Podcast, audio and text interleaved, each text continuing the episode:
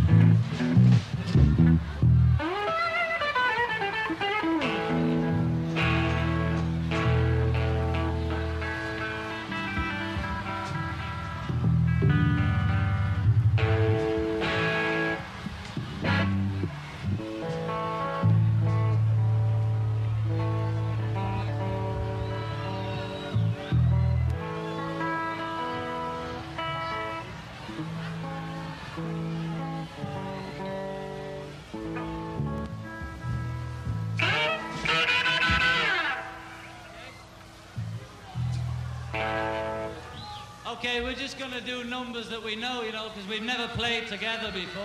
And...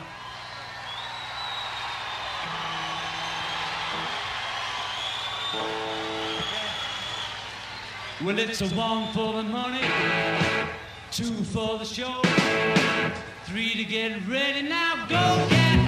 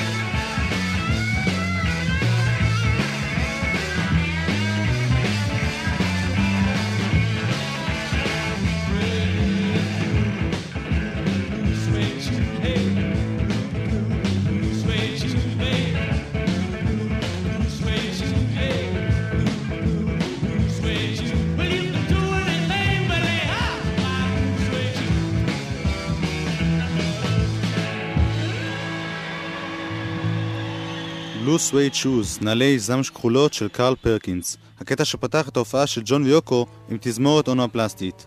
תגובות הקהל המתלהב הפיחו רוח התלהבות בג'ון לנון.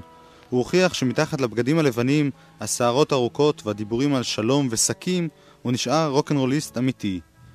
ג'ון המשיך בשני רוקנרולים ישנים שנהג לשיר עוד בימי ראשית הביטלס, מאני ודיזי מיס ליזי. ג'ין וינסנט, מאבות הרוקנרול, עמד על הבמה ובכה כששמע את ג'ון שר את השירים האלה.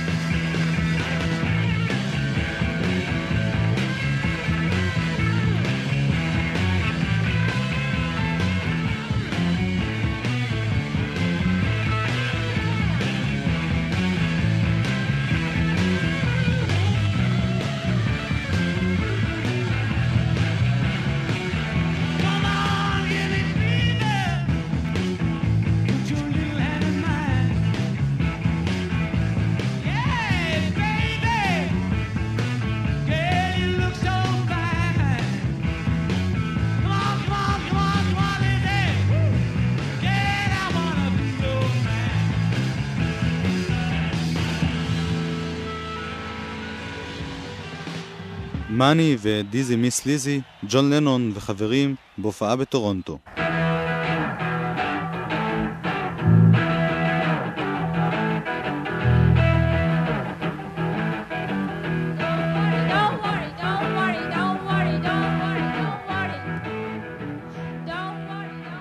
על רקע חלק מההופעה של יוקו, נשמע את ג'ון נזכר בהופעה שלו בטורונטו. We were so nervous because we didn't know what we were doing. It was just getting dark. The lights were just going down. This is the first time I ever heard about this. I think it was the first time it happened. They all lit candles or lights, and the sun was just going down, and all these candles lit up, and it was really beautiful, you know. And the vibes were fantastic. And we did the string of rock and roll stuff. Then we finished with the Okozum because you can't go anywhere after you've reached that sort of pitch. And to end the show, I just said, look, at the end, when she's finished doing whatever she's doing, just put linear guitars on the amps and let it keep howling.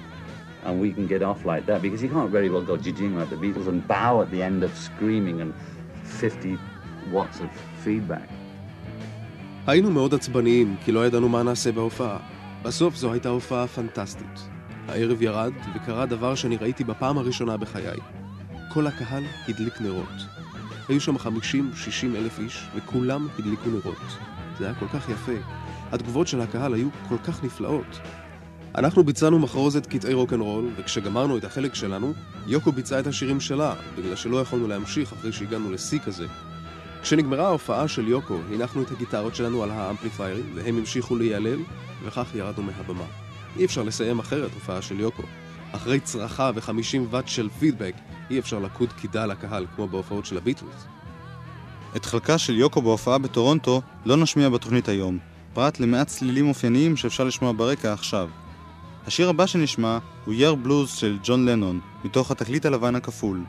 זהו הקטע היחיד באלבום הנושא את שמות המחברים לנון ומקארטני, למרות שג'ון כתב אותו לבדו. החיפושיות לא התפרקו רשמית עדיין, ולכן ההסכם על הקרדיט המשותף לג'ון ופול נשאר בעינו. גם הוצאת האלבום, ובו הקלטת ההופעה בטורונטו, יצרה בעיות אצל חברת התקליטים בגלל אי הוודאות. האם להתייחס אליו כאל תקליט ביטלס, או כאל יצירה פרטית של ג'ון לנון ויוקו אונו. ג'ון נזכר.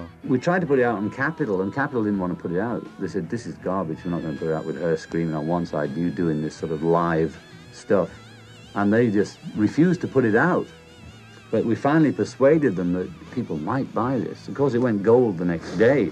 Klein had got a deal on that record that it was a John and Yoko Plastic Owner record, not a Beatles record, so we could get a higher royalty, because the Beatles royalties were so low, they'd been locked in in 63.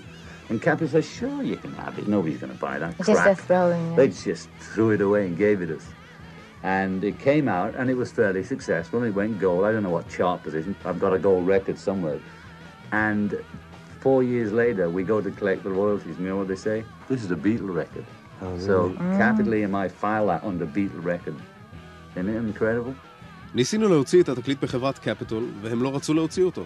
הם אמרו שזה זבל, ושאין להם כל כוונה להוציא תקליט שבו אני מופיע ברוקנרולים ישנים בצד אחד, ויוקו צורחת בצד השני. בסוף שכנענו אותם שיש לתקליט סיכויים מסחריים, והתקליט יצא והפך לתקליט זהב תוך יום אחד. מה שמשעשע בכל הסיפור הזה, הוא שאלן קליין השיג לנו חוזה מיוחד להוצאת התקליט הזה, כג'ון ויוקו ולהקת אונו הפלסטיק. זה היה מכיוון שהתמלוגים לתקליטי הביטלס היו כל כך נמוכים, שכן הם אה, נחתמו כבר בשנת 63. כג'ון ויוקו יכולנו לקבל יותר. קפיטול הסכימו לתת לנו אחוז גבוה יותר, כיוון שהיו בטוחים שהתקליט לא יצליח, בגלל שלדעתם הוא היה זבל. התקליט יצא והצליח, וכשבאנו אחרי ארבע שנים לאסוף את התמלוגים שלנו, התברר לנו שהם פתאום מתייחסים לזה כאל תקליט של ביטלס. זה לא מוגזם? ג'ון לנון. והנה השיר Yer Blues. ג'ון לנון מנגן עם אריק קלפטון, אלן וייט וקלאוס פורמן בהופעה בטורונטו. Yer Blues.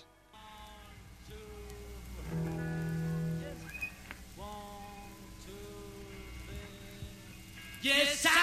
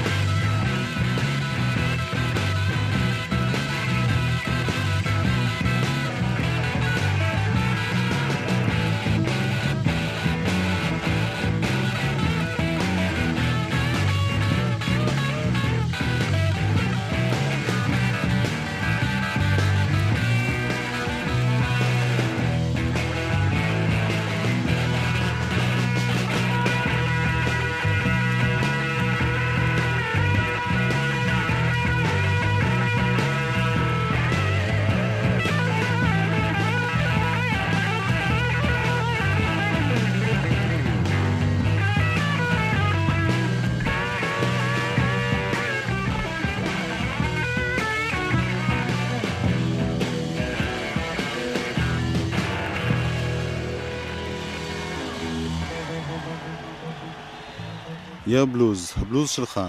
ג'ון לנון ביצע בהופעה גם את השיר החדש ביותר שכתב באותם ימים, ואשר היווה את העילה שלו לפרוש מהביטלס, Cold Turkey, תרנגול הודו קר.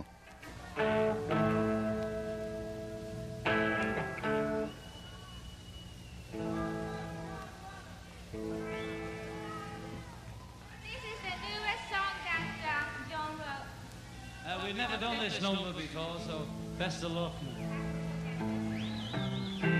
called Cold Turkey.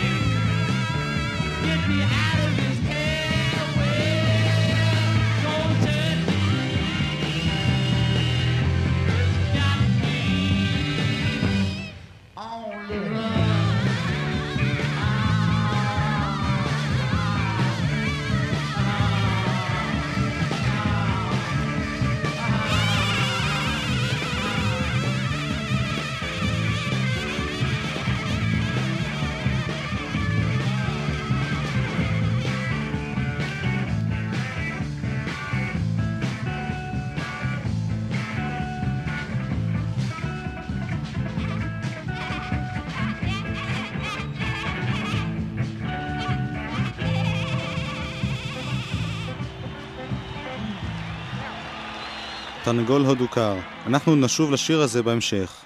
השיר שסיים את הופעתם של ג'ון לנון, אריק קלפטון, קלאוס פורמן, אלן וייט ויוקו אונו היה "תנו צ'אנס לשלום", הלהיט הראשון של תזמורת אונו הפלסטית.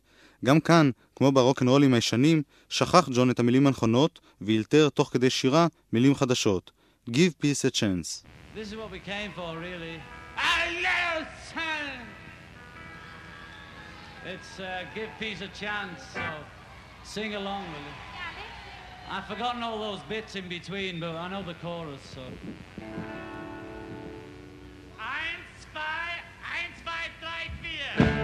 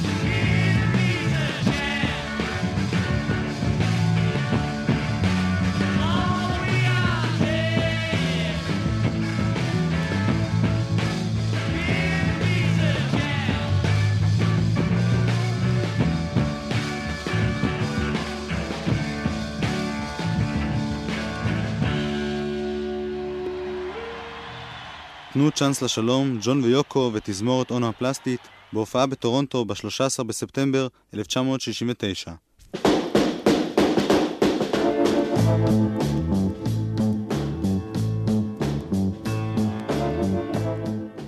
הצלחת המופע בטורונטו הקנתה לג'ון ביטחון רב. הוא חש שהוא יכול לנגן עם מוזיקאים אחרים שתומכים בו לא רק כנגנים, אלא מזדהים גם עם כוונותיו ורעיונותיו. ג'ון הבין לפתע שגם אם יפסיק להיות ביטל, ימשיך לזכות באהדה, יוכל לבטא את עצמו טוב יותר. הוא ידע שכסולן יוכל להקליט שירים אישיים חריפים כמו תרנגול הודו קר, ולא ייאלץ להתפשר על שירים שאינו אוהב, כמו אובלדי אובלדה או פטיש הכסף של מקסוול. תחושתו של ג'ון, שפול מקארטני משתלט על הביטלס ושהוא צריך להילחם על כל שיר שלו, הלכה והחריפה בשנים האחרונות.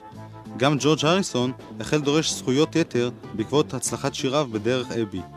אנטוני פוסט, עוזרו האישי של ג'ון לנון, רשם בדיוק את השיחה שקיימו ג'ון, פול וג'ורג' בספטמבר 69, באחת הפגישות הנדירות שלהם באותה תקופה. זו למעשה השיחה בה התפרקה להקת החיפושיות. אנחנו נביא אותה כמעט בשלמותה לפי תיאורו של פוסט. ג'ון פתח את השיחה בהתקפה חריפה על פול.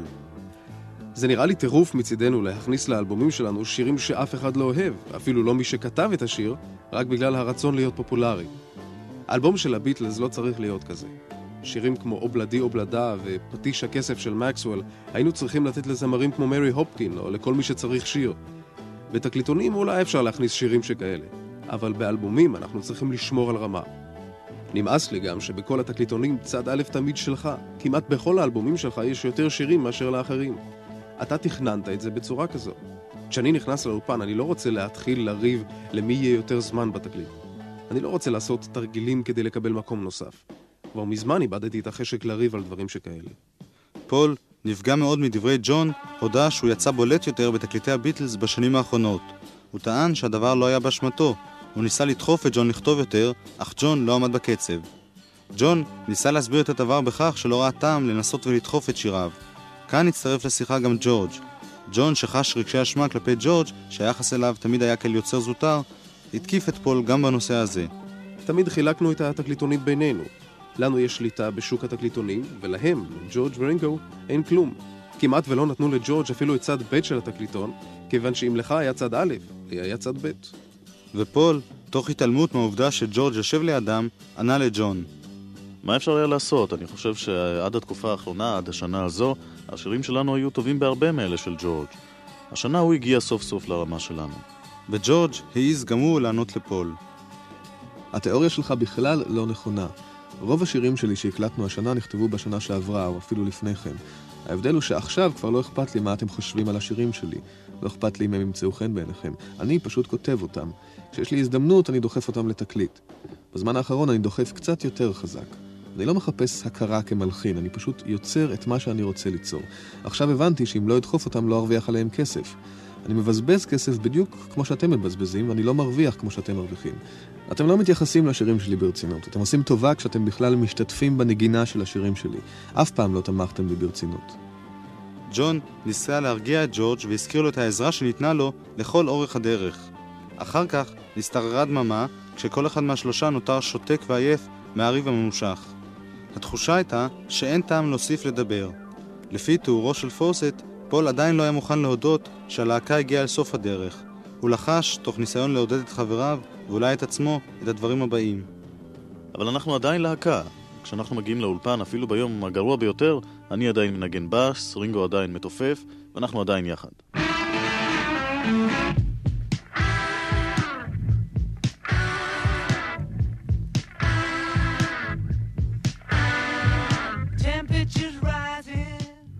הביטלס היו רשמית עדיין יחד, אבל הרוח המאחדת את הלהקה מתה. ג'ון, שביטא תמיד בשיריו את תחושותיו האמיתיות, כתב באותם ימים את השיר "כל טרקי", תרנגול הודו קר. השיר הזה עוסק בהיגמלות משימוש בהרואין.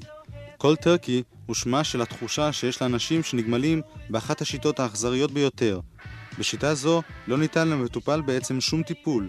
הוא נכלא בחדר אטום ומנסה להתגבר על ההתמכרות בעצמו, לבדו תוך ייסורים עצומים.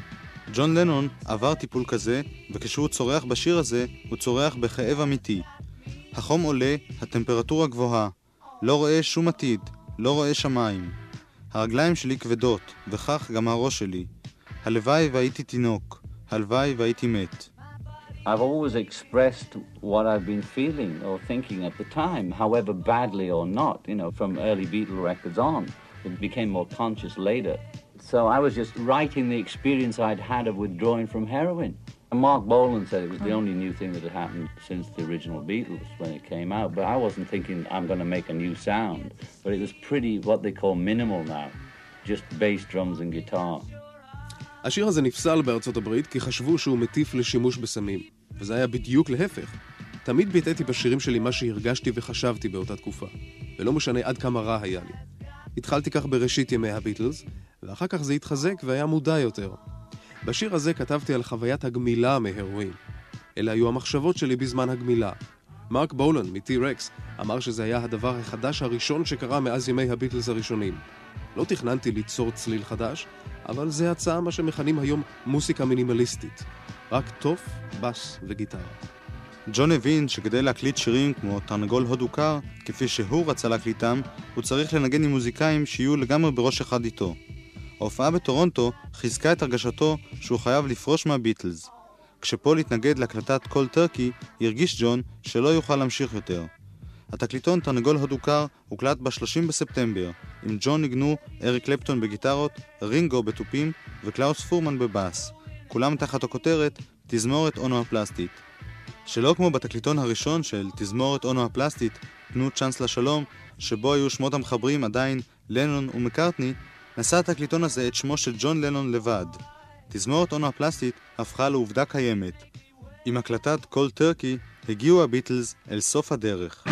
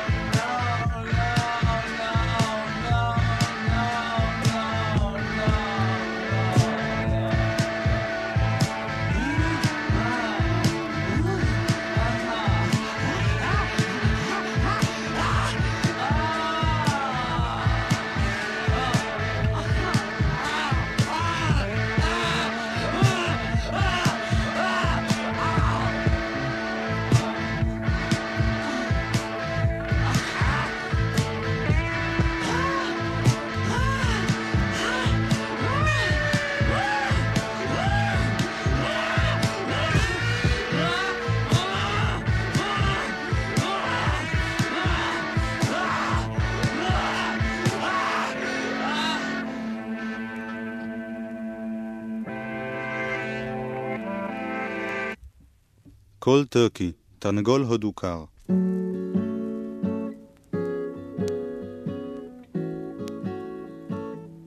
ההחלטה לעזוב את הביטלס לא הייתה מעשה קל לג'ון. הוא שקע בדיכאון נפשי עמוק וחלה. ג'ון אמר שלעזוב את הביטלס, למרות הכל, זה כמו לקטוע איבר מגופו. הוא הסתגר בחדרו ובילה ימים שלמים בעישון ושינה כשהוא מנתק מגע עם כל הסובבים אותו.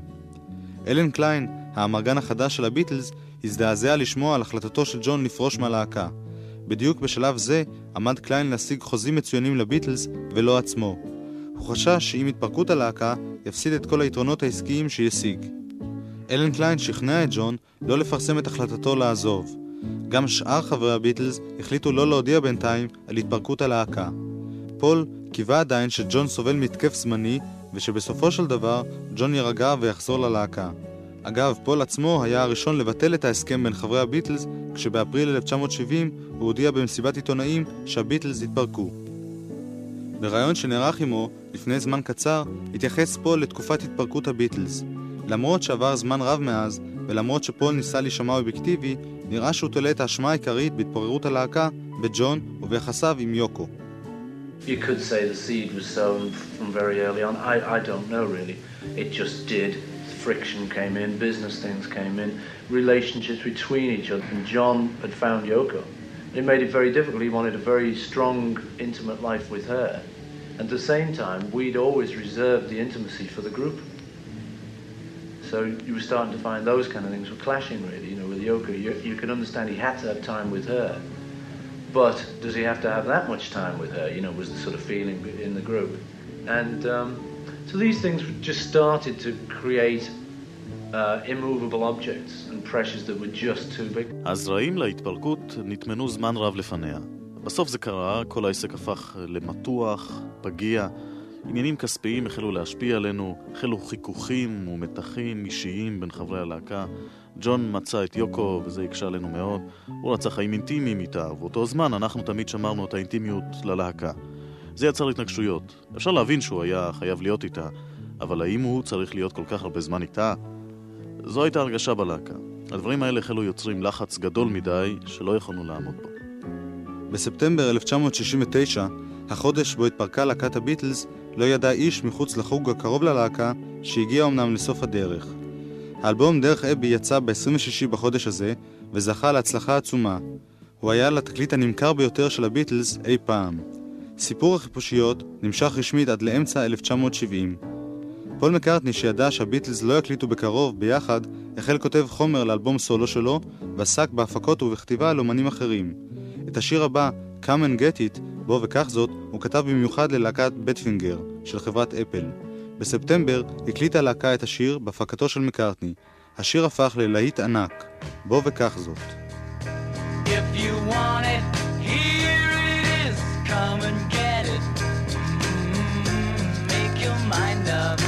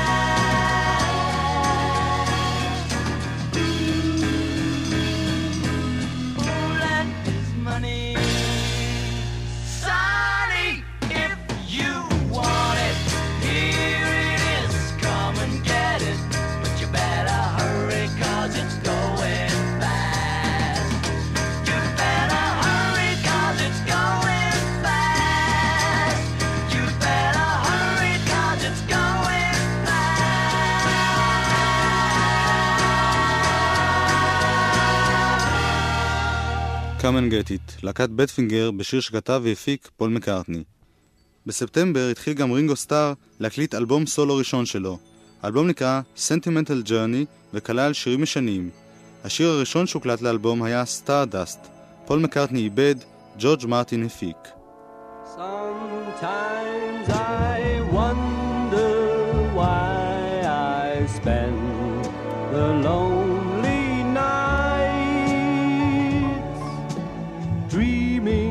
a song. The melody haunts my reverie, and I am once again with you when our love was new. And each kiss an inspiration. But that was long ago.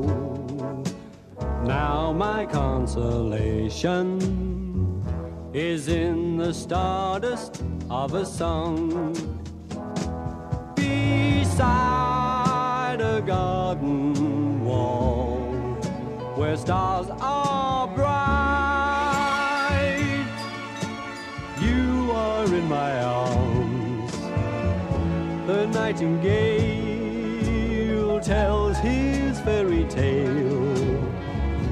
of paradise where roses grew. Though I dream in vain, in my heart it will remain my stardust melody, the memory of love's refrain.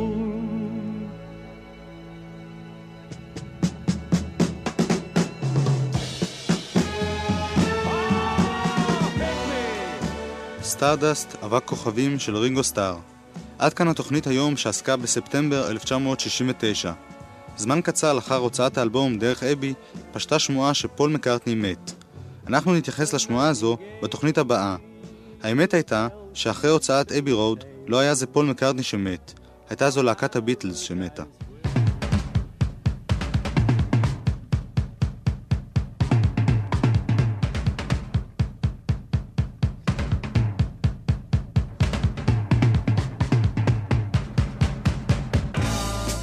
מסע הקסם המסתורי, סיפורה של להקת החיפושיות.